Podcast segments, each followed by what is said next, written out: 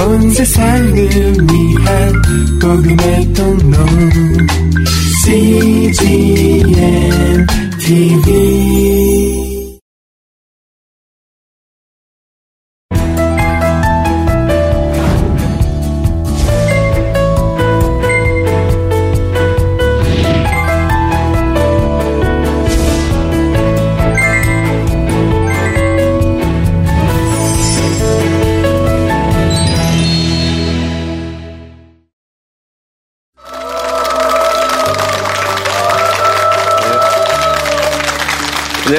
저는 인터컵 청소년 세학부를 섬기고 있는 김원양 선교사라고 합니다.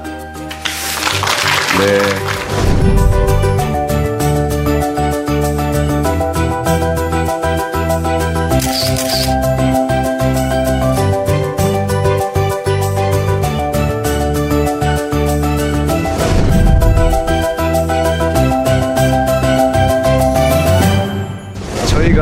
함께 좀 이야기하고 나누고 싶은 주제는 이 스마트폰입니다. 이 스마트폰인데 아마 많은 분들이 쓰고 어, 계신다고 저도 알고 있습니다. 특별히 스마트폰에 우리가 좀 관심 있는 것 중에 하나가 요새 우리 아이들이 전쟁이죠.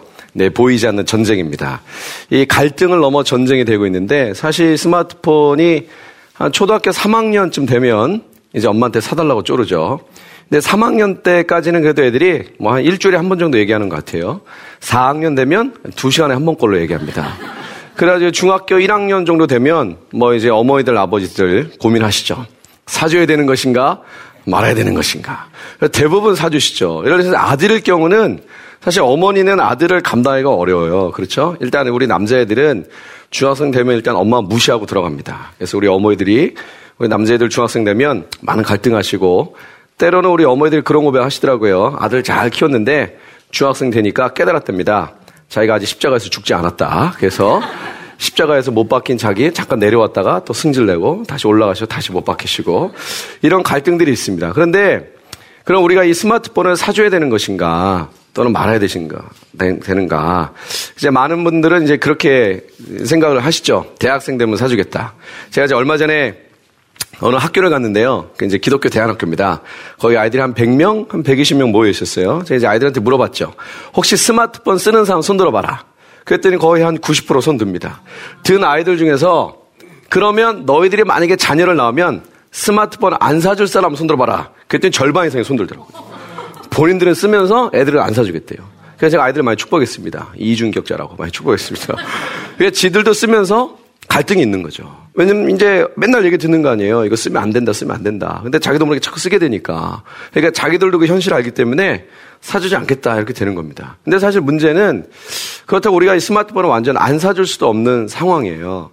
왜냐면 이제 부모님들에게 스마트폰이 의미하는 건 뭡니까? 이 어머니들은 특별히 이 스마트폰은 뭘까요?라고 물어보시면 아이들에게 건 어떤 거 의미할까요?라고 물어보시면 제일 많이 대답하시는 게 게임기요 이렇게 생각하시더라고요. 근데 아이들에게 스마트폰은 게임기가 아니죠. 아이들에게 스마트폰은 게임기가 아니고 아이들에게 있어 스마트폰은 그냥 신체 일부분입니다. 그냥 여섯 번째 감각이에요. 그래서 뭐 예를 들어서 이제 어머니들이 너 이번에 시험 못 보면 스마트폰 뺏는다 뭐 이런 거 있잖아요. 이거는 이제 엄마 입장에서는 까짓 거 뭐 스마트폰 좀 없으면 어때 이런 건데 애들 입장에서는요 뭐 조직을 떠나려면 팔 하나 잘라라 이런 분위기로 받아들이고 왜냐면 얘들은 이거 없으면 아무것도 안 되거든요. 그리고 이 스마트폰이 우리의 라이프 스타일이 된 지가 기껏해 한 10년입니다. 10년이라는 것은 학문적으로 연구도 안 됐다는 거예요. 그래서 스마트폰 중독에 대한 검사가 학문적으로 정리된 게 없습니다. 인터넷 중독에 기반해서 스마트폰 중독을 검사하는 거지 이 스마트폰만 별도로 나와가지고 검사하는 거 이게 아직 정리가 안 됐어요. 그러니까 아직 우리도 사실 이게 정리가 안 됐다 이겁니다. 근데 이 스마트폰을 그럼 이제 우리가 어떻게 받아들여야 될 것인가. 사실 이제 우리도 쓰고 있으니까 쓰지 말라고 할 수도 없는 거예요. 그럼 대학생 때 사줘야 되느냐, 고등학생 때 사줘야 되느냐, 중학생 때 사줘야 되느냐, 아니면 초등학교 때 사줘야 되느냐. 정답은 없습니다. 가정마다 다르고 아이마다 다를 수 있어요. 문제는 스마트폰을 해결하라고 하면 결코 해결이 안 된다는 거죠. 그 옛날에 그 얘기 아세요? 혹시 머시멜로 이야기라고? 애들 유치원에 앉혀놓고 머시멜로 가운데 놓고 뭐 15분 뒤에 먹어 그랬잖아요. 그래가지고 15분 뒤에 먹은 애가 있고 그 전에 먹은 애가 있고 그래서 30년 지나서 조사해봤더니 그거를 참았던 애들은 뭐 사회적으로 잘 잤고 또 그걸 못 참은 애들은 심지어는 범죄자도 나왔다. 그래서 결론이 어떻게 됩니까? 참을성을 길러줘야 된다.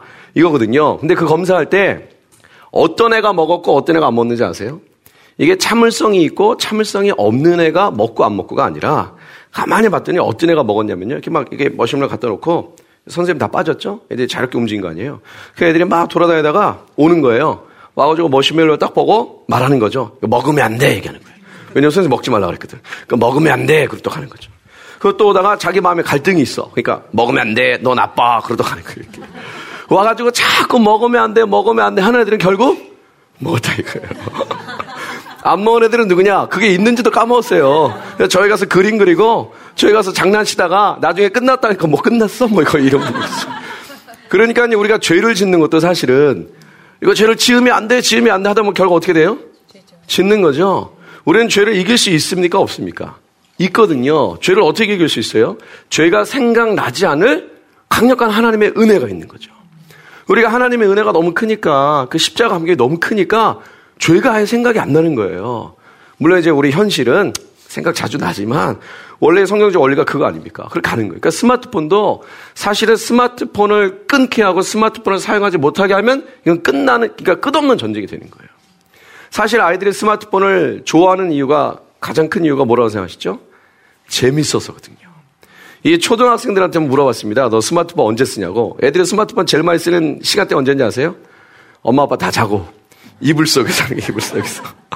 혹시 이 자녀가 중학생, 초등학생인데 스마트폰 사줬는데 유난히 피곤해한다. 그 유난히 좀 얼굴이 좀 횡해한다. 새벽에 급습 한번 하셔야 됩니다. 새벽에 그렇게 하는 거예요. 그리고 또 중고등학생들은 스마트폰을 사용하는 시간대가 부모님하고는 전혀 다르죠. 제가 아는 한 목사님도 얼마 전에 애가 워낙 난리를 치니까 고민 고민 하시다가 드디어 고등학교 1학년 때 사주셨어요. 그래가지고 이제 뭐 하니까 이제 처음에는 버티고 버티다가 목사님 사주신 이유가 뭐냐면은 아들이 와가지고 진지하게 얘기했대. 아빠, 요즘 있잖아요. 영어 공부 다 스마트폰으로 한다고. 나만 없다고. 또 우리 목사님 영어 앞에 무릎을 꿇으시고 사주셨죠. 그래서 사줬는데 애가 영어 공부를 하는데 문제는 영어 공부만 하는 건 아니고 다 하더라 이거예요. 그래가지고 하다 하다 안 돼가지고 목사님 약속을 했답니다. 쓰되 밤 10시부터는 아빠한테 맡겨라. 그래서 저한테 그 얘기 하시더라고요. 그래서 제가 목사님한테 얘기했어요. 목사님, 애들은요, 10시부터 시작입니다. 그러니까 이거 사줘놓고 애들은 10시부터 시작해야 되는데 아빠가 뺏어가는 거예요. 그대로 괜찮으시냐고, 가정의 평화는 괜찮으시냐고, 거의 세계 3차 세계대전 수준으로 올라갔다고 하시더라고요. 그러니까 스마트폰에서 사실 저희가 큰 문제인데, 그럼 우리가 이것을 이제 어떻게 해결해야 되느냐. 첫 번째는 저희가 좀 이해할 필요가 있습니다. 어떤 것을 이해하느냐? 이 스마트폰을 이해하시면 안 되고, 스마트폰의 핵심 뭐죠? 기술이죠. 테크놀로지입니다. 새로운 기술이에요.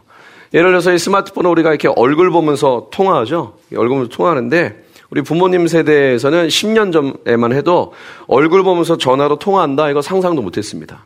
10년 전에 얼굴 보면서 이렇게 통화하는 거는 그 마징아제트 김 박사님이 하시는 거고 저희 같은 평민들에게 상상도 못한 일이에요. 근데 지금 이게 너무 자연스럽죠. 새로운 기술이라 이겁니다. 그러면 인류의 역사를 보면 기술이 나타낸 결과가 공통된 특징이 있습니다. 그게 뭐냐면은 기술은 항상 새로운 공간을 만들어냈어요. 예를 들어서 바벨탑 사건이 첫 출발인데 바벨탑 사건이 생기게 된 계기가 뭡니까? 돌을 대신하여 뭘 사용했죠? 벽돌을 사용했고 진흙을 대신하여 역청을 사용합니다. 테크놀로지죠. 근데 그 기술을 통하여 성읍과 탑을 건설했어요. 뭐 성읍과 탑을 건설한 것 자체가 나쁘다고 볼 수는 없는데 그 목적 자체가 하나님을 대항하는 거죠. 그러니까 하나님이 만든 세상 속에 기술에 의해 성읍과 탑이라는 새로운 공간이 생기고 그리로 사람들이 다 들어옵니다. 근데 그리로 들어온 사람들은 이전에 있었던 원칙과는 전혀 다른 기준으로 살아가게 돼요. 예를 들어 또 산업혁명이죠. 산업혁명이 생기니까 어떤 공간이 새로 생겼어요? 도시라는 공간이 생깁니다.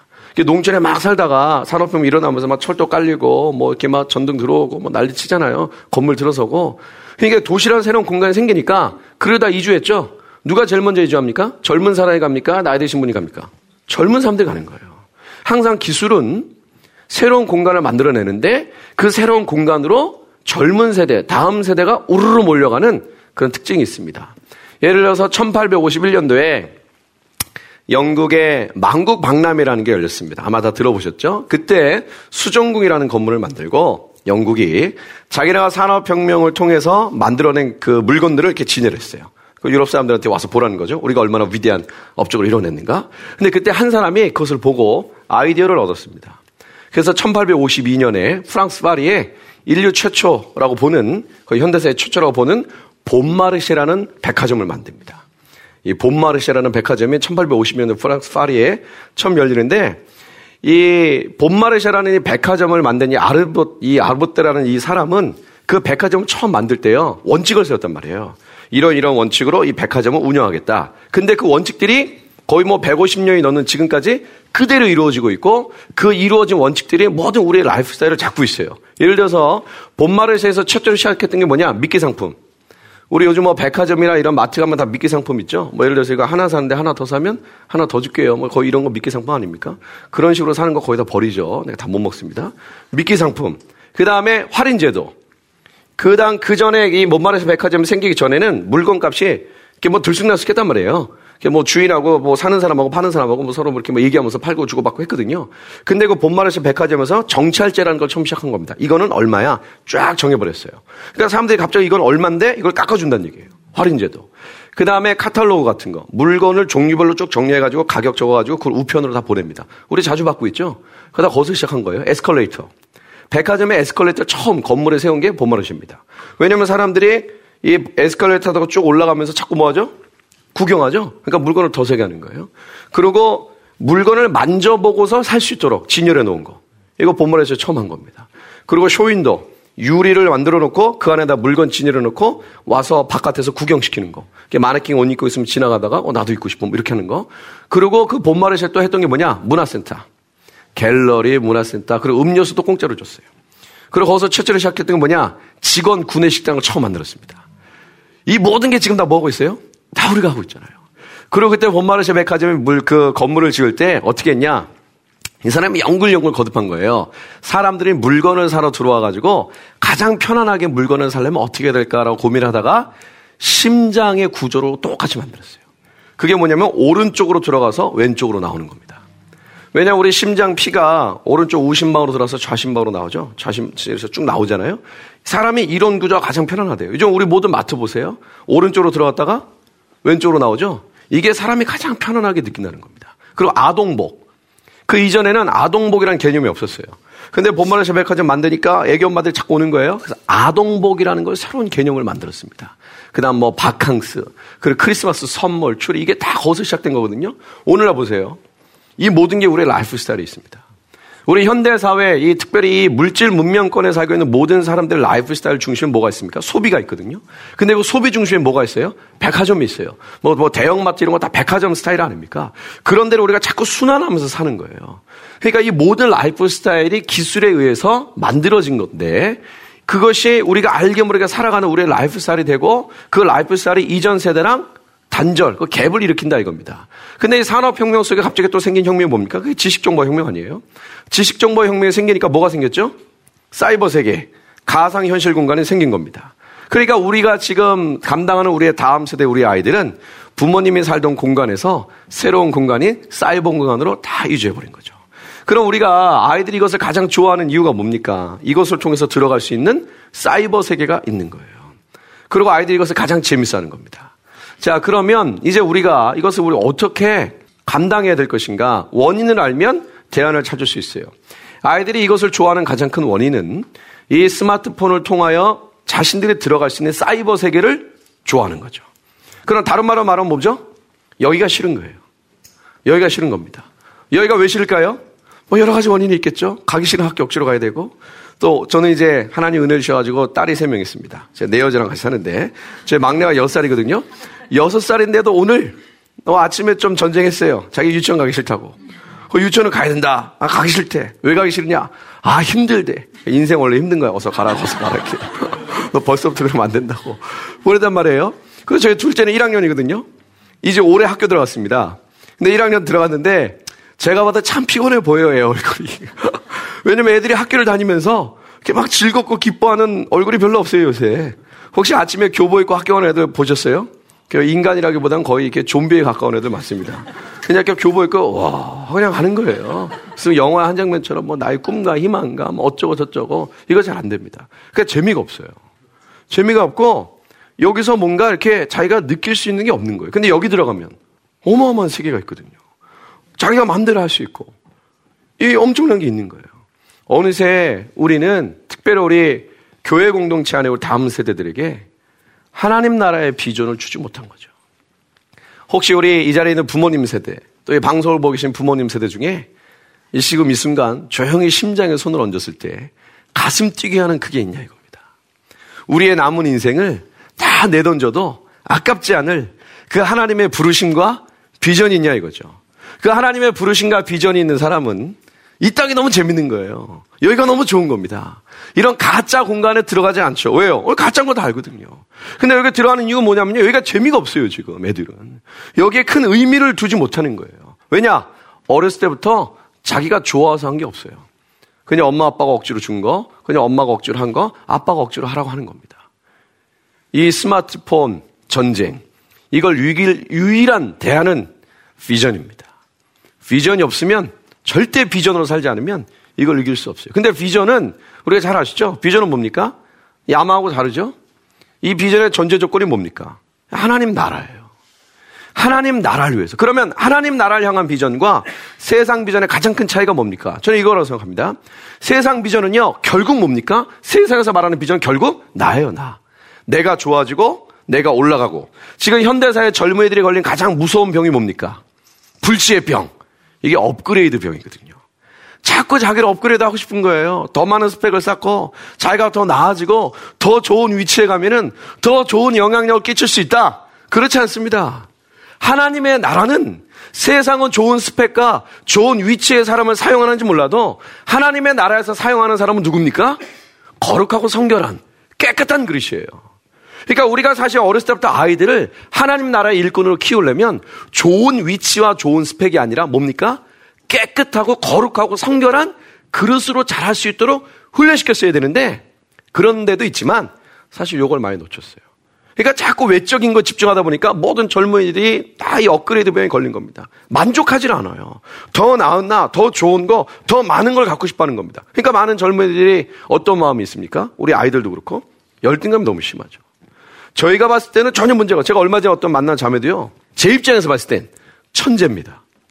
그 천재예요, 천재. 우리나라에서 천재들만 가는 학교가 있습니다. 뭐 이제 방송이라 말할 수는 없고.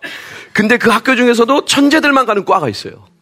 뭐 저희 같은 사람은 뭐 가라고 해도 절대 못 가는 그런 과입니다. 근데 이 자매님이 그과 나오셨거든요. 근데 자매 고백하시다고. 자기가 대학교 다닐 때 제일 힘들었던 게 열등감이었대. 왜 열등감이 있었어? 자기는 너무 부족했다고 느꼈대.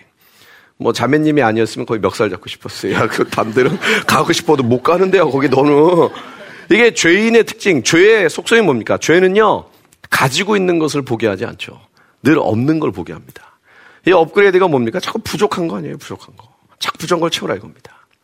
이 보이지 않는 스마트폰 전쟁 이것이 시작된 출발은 어느새 우리가 비전 없이 살았어요. 혹시 우리 가정에 또 우리 주변에 이 스마트폰으로 어려움을 겪고 있는 가정이 있거나 그런 공동체가 있다면 이것부터 시작해야 됩니다. 뭡니까? 엄마 아빠가 먼저 비전 가지고 사셔야 돼요. 그럼 비전이 뭐냐? 내가 진짜 비전이 있는 걸 어떻게 알 수 있느냐? 이 질문을 하면 다 알 수 있습니다. 혹시 우리 이 자리에 많은 분들 계신데 혹시 옆에 계신 분 살짝 얼굴을 보시면서 이렇게 질문하셨으면 좋겠습니다. 형제님, 자매님, 왜 사세요? 네, 한번 살짝 질문해 보시겠어요? 네, 감사합니다. 네. 네, 바로 또 이렇게 한번 여쭤보겠습니다. 도대체 왜 그러고 사세요? 네, 감사합니다. 우리가 사실 왜 사냐고 물으면 별로 할 말이 없어요. 그렇죠. 저는 이제 청소년 사역을 하는데 제가 중고등학생들 만나면 항상 얘기하는 게 있습니다. 저는 이 얘기 꼭 합니다. 애들 만나면 꼭 하는 얘기가 뭐냐면요. 얘들아, 너희들 오늘 집에 가서 엄마 얼굴을 보고 엄마 눈을 똑바로 쳐다보고 엄마한테 꼭 질문해봐라. 엄마 얼굴을 똑바로 쳐다보고 사랑의 마음을 담아서 엄마, 엄마 왜 살아? 꼭 물어봐라. 그때 너희들 이렇게 질문했는데 너희 어머니께서 그 질문을 받고 갑자기 가슴이 뜨거워지시고 눈이 바짝바짝 빛나시면서 너를 똑바로 쳐다보시면서 난 꿈이 있어요. 뭐 이런 식으로 나오신다. 살아계신 엄마다. 꿈이 있는 엄마, 살아계신 엄마다. 근데 이제 엄마, 엄마, 왜 살아? 질문했는데, 갑자기 엄마가 다 하던 거 탁 내려놓고, 한숨 푹 쉬면서, 니 때문에 살아인 거라, 진짜. 너 엄마가 어떻게 여기까지 왔는 거 몰라? 너 엄마가 어떻게 버티는지 몰라? 그러니까 딴 생각하지 말고 공부나 열심히 알았지? 그리고 꼭 마지막에 이런 어머니 계세요. 이 다음에 엄마 잊지 마. 어, 이런 식으로 나오신다. 그럼 너는 조용히 니네 방에 들어가서 기도해야 된다. 뭐라고 기도해야 될까요? 하나님, 우리 엄마 살려주세요. 우리 엄마 살려주세요. 아버지한테 물어봐라. 아빠, 왜 사세요? 근데 또 아버지도 뭐 난 꿈이 있어요. 뭐 이러면서 나오신다. 어, 살아계신 아빠다. 근데 아빠 왜 사세요? 여쭤봤는데 또 아빠 한숨 푹 쉬면서 뭐 인생이 이런 거라는 등, 뭐 너도 살아보라라는 등, 뭐 세상은 만만치 않다는 등, 이런 식으로 나온다. 어, 조용히 기도해야 된다. 뭐라고요? 우리 아빠 살려주세요. 그리스도인은 무덤 가는 그날까지 가슴 뛰는 존재들입니다. 왜 사냐고 물어봤을 때, 엄마 왜 살아요? 아빠 왜 살아요? 물어봤을 때, 자신있게 말할 수 있는 자기 인생의 비전이 있는 거예요. 이건 나에 관계없습니다. 그게 그리스도인의 삶이에요. 우리 아이들이 스마트폰을 잡고 그 스마트폰을 통한 그 가상 현실 공간에 들어가는 가장 큰 이유가 뭐냐 이거예요. 재미없다 이거예요, 여기가. 여기가 싫다 이겁니다. 여기는 의미가 없다 이거예요. 내가 좋아하는 게 없다 이겁니다. 왜죠? 우리도 어느새 그렇게 산 겁니다. 우리도 어느새 그냥 의미 없이 산 거예요. 어떻게 보면은 그 본마르샤 백화점이 만들어낸 150년 전에 만들어낸 그 라이프 스타일대로 그대로 사는 겁니다. 뭔가 세상에서 말하는 것들대로 살면은 다 되는 것 같아요. 거기다 또 여기다 이 불난집에 기름 뿌리는 것처럼 엄청난 역할을 한 게 뭡니까? 그게 미디어죠, 미디어. 미디어가 주는 가장 큰 영향력이 뭡니까? 가짜를 각인시키는 거예요. 부모님 세대는 현실을 사시면서 미디어를 봤기 때문에 영화는 영화입니다. 아이들은 어렸을 때부터 미디어를 통해 현실을 봤기 때문에 현실은 영화처럼 돼야 돼요. 현실은 영화처럼 살고 싶은 거예요. 영화 속의 한 장면처럼 사랑을 하고 싶고, 영화 속의 한 장면처럼 멋진 인생을 살고 싶고, 현실이 됩니까? 안 됩니까? 안 되거든요. 절대 그럴 수가 없어요. 그러니까 아이들이 자기가 상상하는 삶과 현실에 너무 갭이 있기 때문에, 아이들은 너무 갭이 있기 때문에 여기에 재미를 느끼지 못합니다. 우리는 아이들에게 비전을 줘야 되는데, 비전을 앉혀놓고 비전을 가져라! 그런다고 비전 가질 수 있는 게 아니에요. 엄마가 먼저, 아빠가 먼저 가슴 띵이 있어야 됩니다. 여러분, 하나님은요, 가만히 계신 분이 아니죠. 우리 예수님 보세요. 이 마태, 마가, 누가, 요한복음, 이 복음서를 보면 특별히 이 마태, 마가, 누가, 이 공간복음을 보면 예수님의 일대기가 쭉 써 있죠. 예수님의 일대기를 가만히 보면 특징이 뭡니까? 절대 가만히 계시지 않습니다. 우리가 좀 쉬운 말로 하면 예수님은 싸돌아 다니셨다 이거예요. 예수님은요, 가만히 안 계셨어요. 여기 갔다, 저기 갔다, 여기 갔다, 저기 갔다. 얼마나 열정이 있고, 얼마나 많은 일을 하시는지, 그게 그리스도인의 모습입니다. 패션이라는 거예요, 열정. 우리는 하나님께서 우리에게 열정을 주셨어요. 하나님이 우리를 부르셨고, 우리에게 주신 비전을 향한 억지로 무슨 뭐 이렇게 막 끌려가는 동물, 끌려가는 재물이 아니라 내가 자발적으로 너무 하고 싶은 거예요. 그걸 너무 이루고 싶은 겁니다. 그런 패션과 열정이 있는 거예요. 이 열정과 패션이 타락하면 재미가 되는 겁니다. 우리 아이들이 가장 좋아하는 게 뭐죠? 재미예요.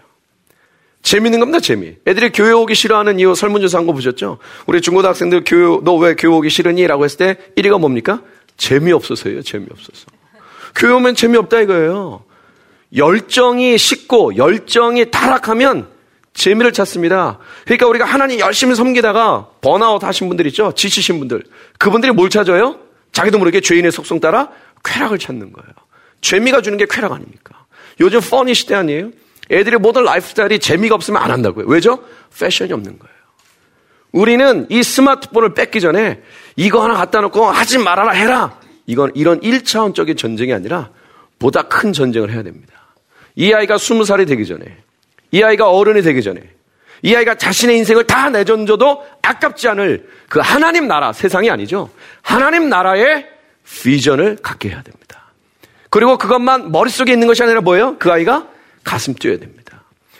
중고등학교 때까지 하나님 나라를 향해서 가슴 뛰어본 애들은 청년 때 넘어져도 반드시 일어납니다. 돌아올 길이 있어요. 워낙 세상이 어렵기 때문에 청년 때 한번 실수할 수 있거든요. 무너질 수 있어요. 아무 생각 없이 살 수 있지만 중고등학교 때 하나님 나라를 향해서 뜨거움이 뭔지를 경험한 아이들은 청년이 돼서도 돌아옵니다.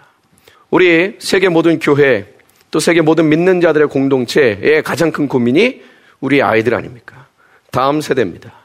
왜냐하면 그 아이들이 우리와 함께 있지 않아요. 자꾸 우리를 떠납니다. 그리고 코드가 안 맞아요. 말을 해도 못 알아듣고 얘네가 무슨 말을 해도 또 우리도 못 알아듣고. 그리고 우리가 봤을 때 힘이 없는 것 같고 너무 어려운 문제가 있죠. 우린 기도해야 됩니다.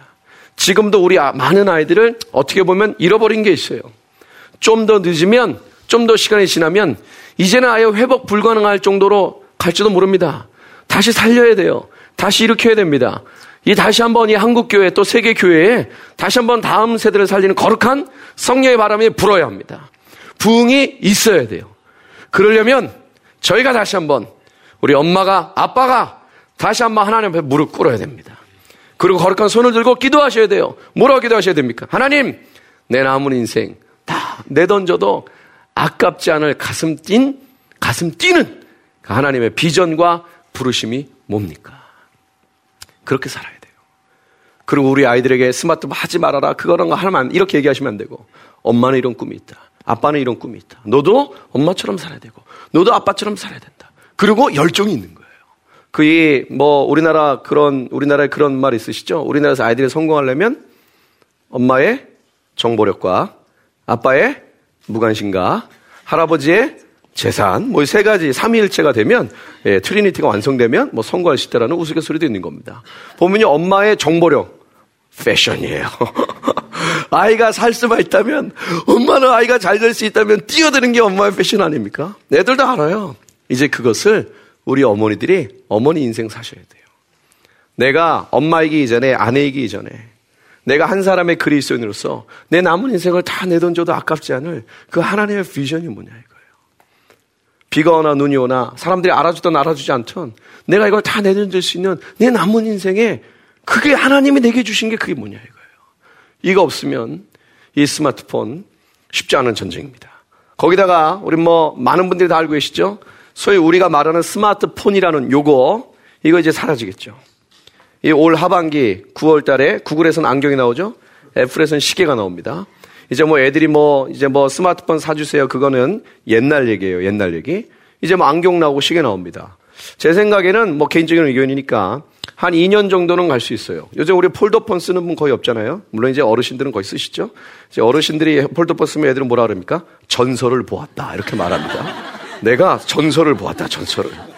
이제 어느새 이게 전설이 될 수 있어요. 이 안경이 나오고 시계가 나오고 핸드폰이 이렇게 컴퓨터가 안경이 되고 시계가 되면요. 이거, 이거 어떻게 감당합니까? 그럼 뭐 이걸로 끝나겠어요? 어마어마한 일들이 막 벌어지겠죠. 어마어마한 일들이 벌어집니다. 우리 사실 지금 이 핸드폰 4G라는 건데요. LTE라는 거. 이거 속도로 따지면 100메가입니다. 100메가면요. 빠른 거예요. 웬만한 인터넷 빠른데 이제 이것이 속도가 더 빨라지겠죠. 올해 벌써 하반기에 무슨 무슨 통신 회사에서는 엄청난 거 나오잖아요. 이제는요 화상 통화가 아니라 홀로그램 통화 시대가 올 수도 있어요. 데이터의 양이 엄청 많아지니까 이게 기술력이 되니까 무슨 뭐 이렇게 이게 이게 아니라 띵 누르면 엄마가 찍 등장하는 거죠. 아빠가 찍 등장하는 거고 뭐 이렇게 뭐 공개 방송 뭐 할 필요 있으니까 다 녹, 이게 홀로그램 다 띄워가지고 저도 이렇게 띄워가지고 하는 그런 시대가 오지 말란 법이 없거든요. 왜냐면 기술력이 그렇게 발달되고 있어요. 그러면은 지금 이것도 감당 하나 안 되는데 그런 경우 우리가 어떻게 감당할 거냐 이겁니다. 이제는 우리가 한번 당해봤어요. 이 스마트폰으로 얼마나 우리 아이들이 어려워졌는 걸 우리가 한번 경험했습니다. 그래서 이제는 터진 문제를 보고 뛰어 들어가면 안 되고 앞으로 터질 문제를 보고 준비해야 됩니다. 이 모든 세상의 테크놀로지가 만든 새로운 세상의 도전을 이길 수 있는 유일한 길은 없어요. 이거밖에 없습니다. 비전과 열정이에요. 이 하나님의 부르심, 하나님의 나에게만 주신 내가 내 인생을 다 내던져도 전혀 아깝지 않을 그 비전이 가슴에 있고 또 그 비전에서 날마다 불이 활활 타오른다면 이거 충분히 이기고도 남습니다. 문제는 여기에 있지 않아요. 문제는 스마트폰에 있지 않습니다. 문제는 잃어버린 비전과 사라진 열정에 있는 겁니다. 이제 저와 또 여러분, 또 이 방송을 보고 있는 우리 모든 분들이 이 어려운 시대 또 이런 여러 가지 디지털 매체로 우리 아이들과 소통이 단절되고 우리가 봤을 때 되게 어려워진 이 시대에 다시 한번 우리 모든 부모님 세대는 하나님 앞에 무릎 꿇고 거룩한 손을 들어 하나님 우리의 가슴에서 하나님의 비전과 부르심이 뛰게 하여 주시고 다시 한번 열정이 불붙게 하여 주시옵소서. 그리하여 우리가 사는 것처럼 우리 아이들도 그렇게 살아갈 수 있도록 하나님 함께 하여 주시옵소서라고 함께 기도했으면 좋겠습니다. 우리 주님은 승리하셨고 우리 주님은 위대한 일을 행하실 것입니다.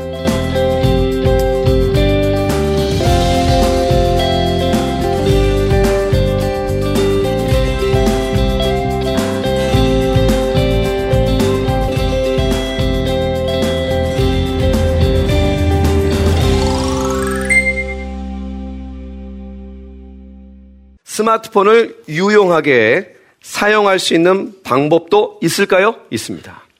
네. 저희가 사실은 이 스마트폰을 완전히 못 쓰게 할 수 없거든요. 그러니까 이것을 유용할 수 있는 방법이 필요합니다. 그런데 사실은 저희가 이 부모님 세대는 스마트폰을 너무 몰라요. 예를 들어서 우리 요즘 젊은 세대가 평균적으로 쓰는 스마트폰의 어플리케이션이 470개 정도 됩니다. 근데 우리 대부분 연세 있는 부모님들은 많이 써요. 15개 뭐 이 정도 수준이죠. 470개. 그런 스마트폰을 유용하게 사용할 수 있는 방법은요. 여러 가지가 있을 수 있습니다. 첫 번째는 아이들이 스마트폰을 통해서 여러 가지 미디어를 보거든요. 근데 문제는 저희가 아이들이 스마트폰을 통해서 볼 수 있는 미디어 컨텐츠가 거의 없어요. 기독교적인 컨텐츠가 거의 없습니다. 전무후무합니다. 그러니까 우리가 이거 개발시켜 줘야 돼요. 아이들이 스마트폰 가지고 들어갔을 때 이것을 볼 수 있는 이 여러 가지 것을 개발시켜 줘야 됩니다. 그래서 제가 섬기는 공동체에서도 지금 아이들의 스마트폰으로 언제든지 볼 수 있는 단편적인 그 기독교 콘텐츠를 계속 만들고 있습니다. 뭐 이게 공개적으로 제가 오픈은 하지 않고 저희가 지금 비공식적으로 이거 지금 사용하고 있어요. 그래서 아이들의 피드백을 보고 있고 업그레이드 시켜주고 있습니다. 두 번째는 스마트폰으로 할 수 있는 가장 좋은 것 중에 하나는 어플리케이션이거든요. 그러니까 우리 뜻 있는 어플리케이션 프로 우리 프로그램 이렇게 개발하신 분들 있죠? 이분들이 좀 좋은 거 좀 많이 개발했으면 좋겠어요. 애들이 스마트폰으로 뭐 예를 들어서 뭐 성경 퀴즈 같은 거 이거 뭐 쉽거든요. 네? 아니면 뭐 스마트폰으로 여러 가지 그러니까 조금 뜻 있는 분들이 머리만 모아서 짜내면요 좋은 콘텐츠 많이 나올 수 있습니다. 근데 문제는 안 만드니까 문제예요. 왜 안 만들까요? 네, 주님은 아십니다. 사실 뭐 이게 비즈니스도 잘 안 될 거고 그러니까 누가 뜻 있는 분들이 좀 투자하면서 아이들을 위해서 이런 걸 좀 만들어내고 그럼 너무너무 좋습니다. 그리고 스마트폰이 갖고 있는 가장 좋은 장점 중 하나 뭡니까? 정보력이거든요. 그러니까 우리가 아이들에게 줄 수 있는 수많은 정보가 있어요. 이것을 특별히 선교지 정보라든지 아이들 기독교 문화에 대한 정보라든지 이런 것들을 많이 전달할 수 있는 좋은 매개체로 사용하면 너무너무 좋을 것 같습니다. 네. 여러분 삶 가운데 또 우리 삶 가운데 하나님의 놀라운 역사를 기대합니다. 감사합니다. 고맙습니다. 고맙습니다. 너 인생 사는 거 너무 힘들지? 네. 그냥 아무것도 하겠지? 네. 오늘 네가 할 수 있는 가장 좋은 게 있어. 천국 가는 거야. 우리 아이들을 너무 좁게 키우고 있어요.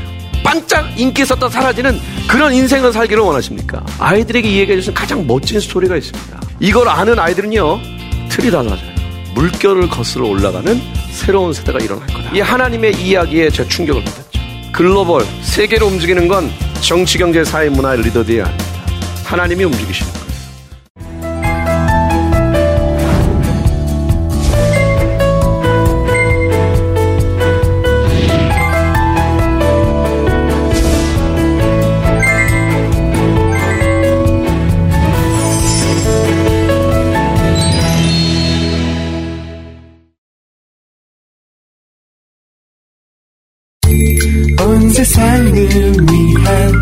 복음의 통로 CGM TV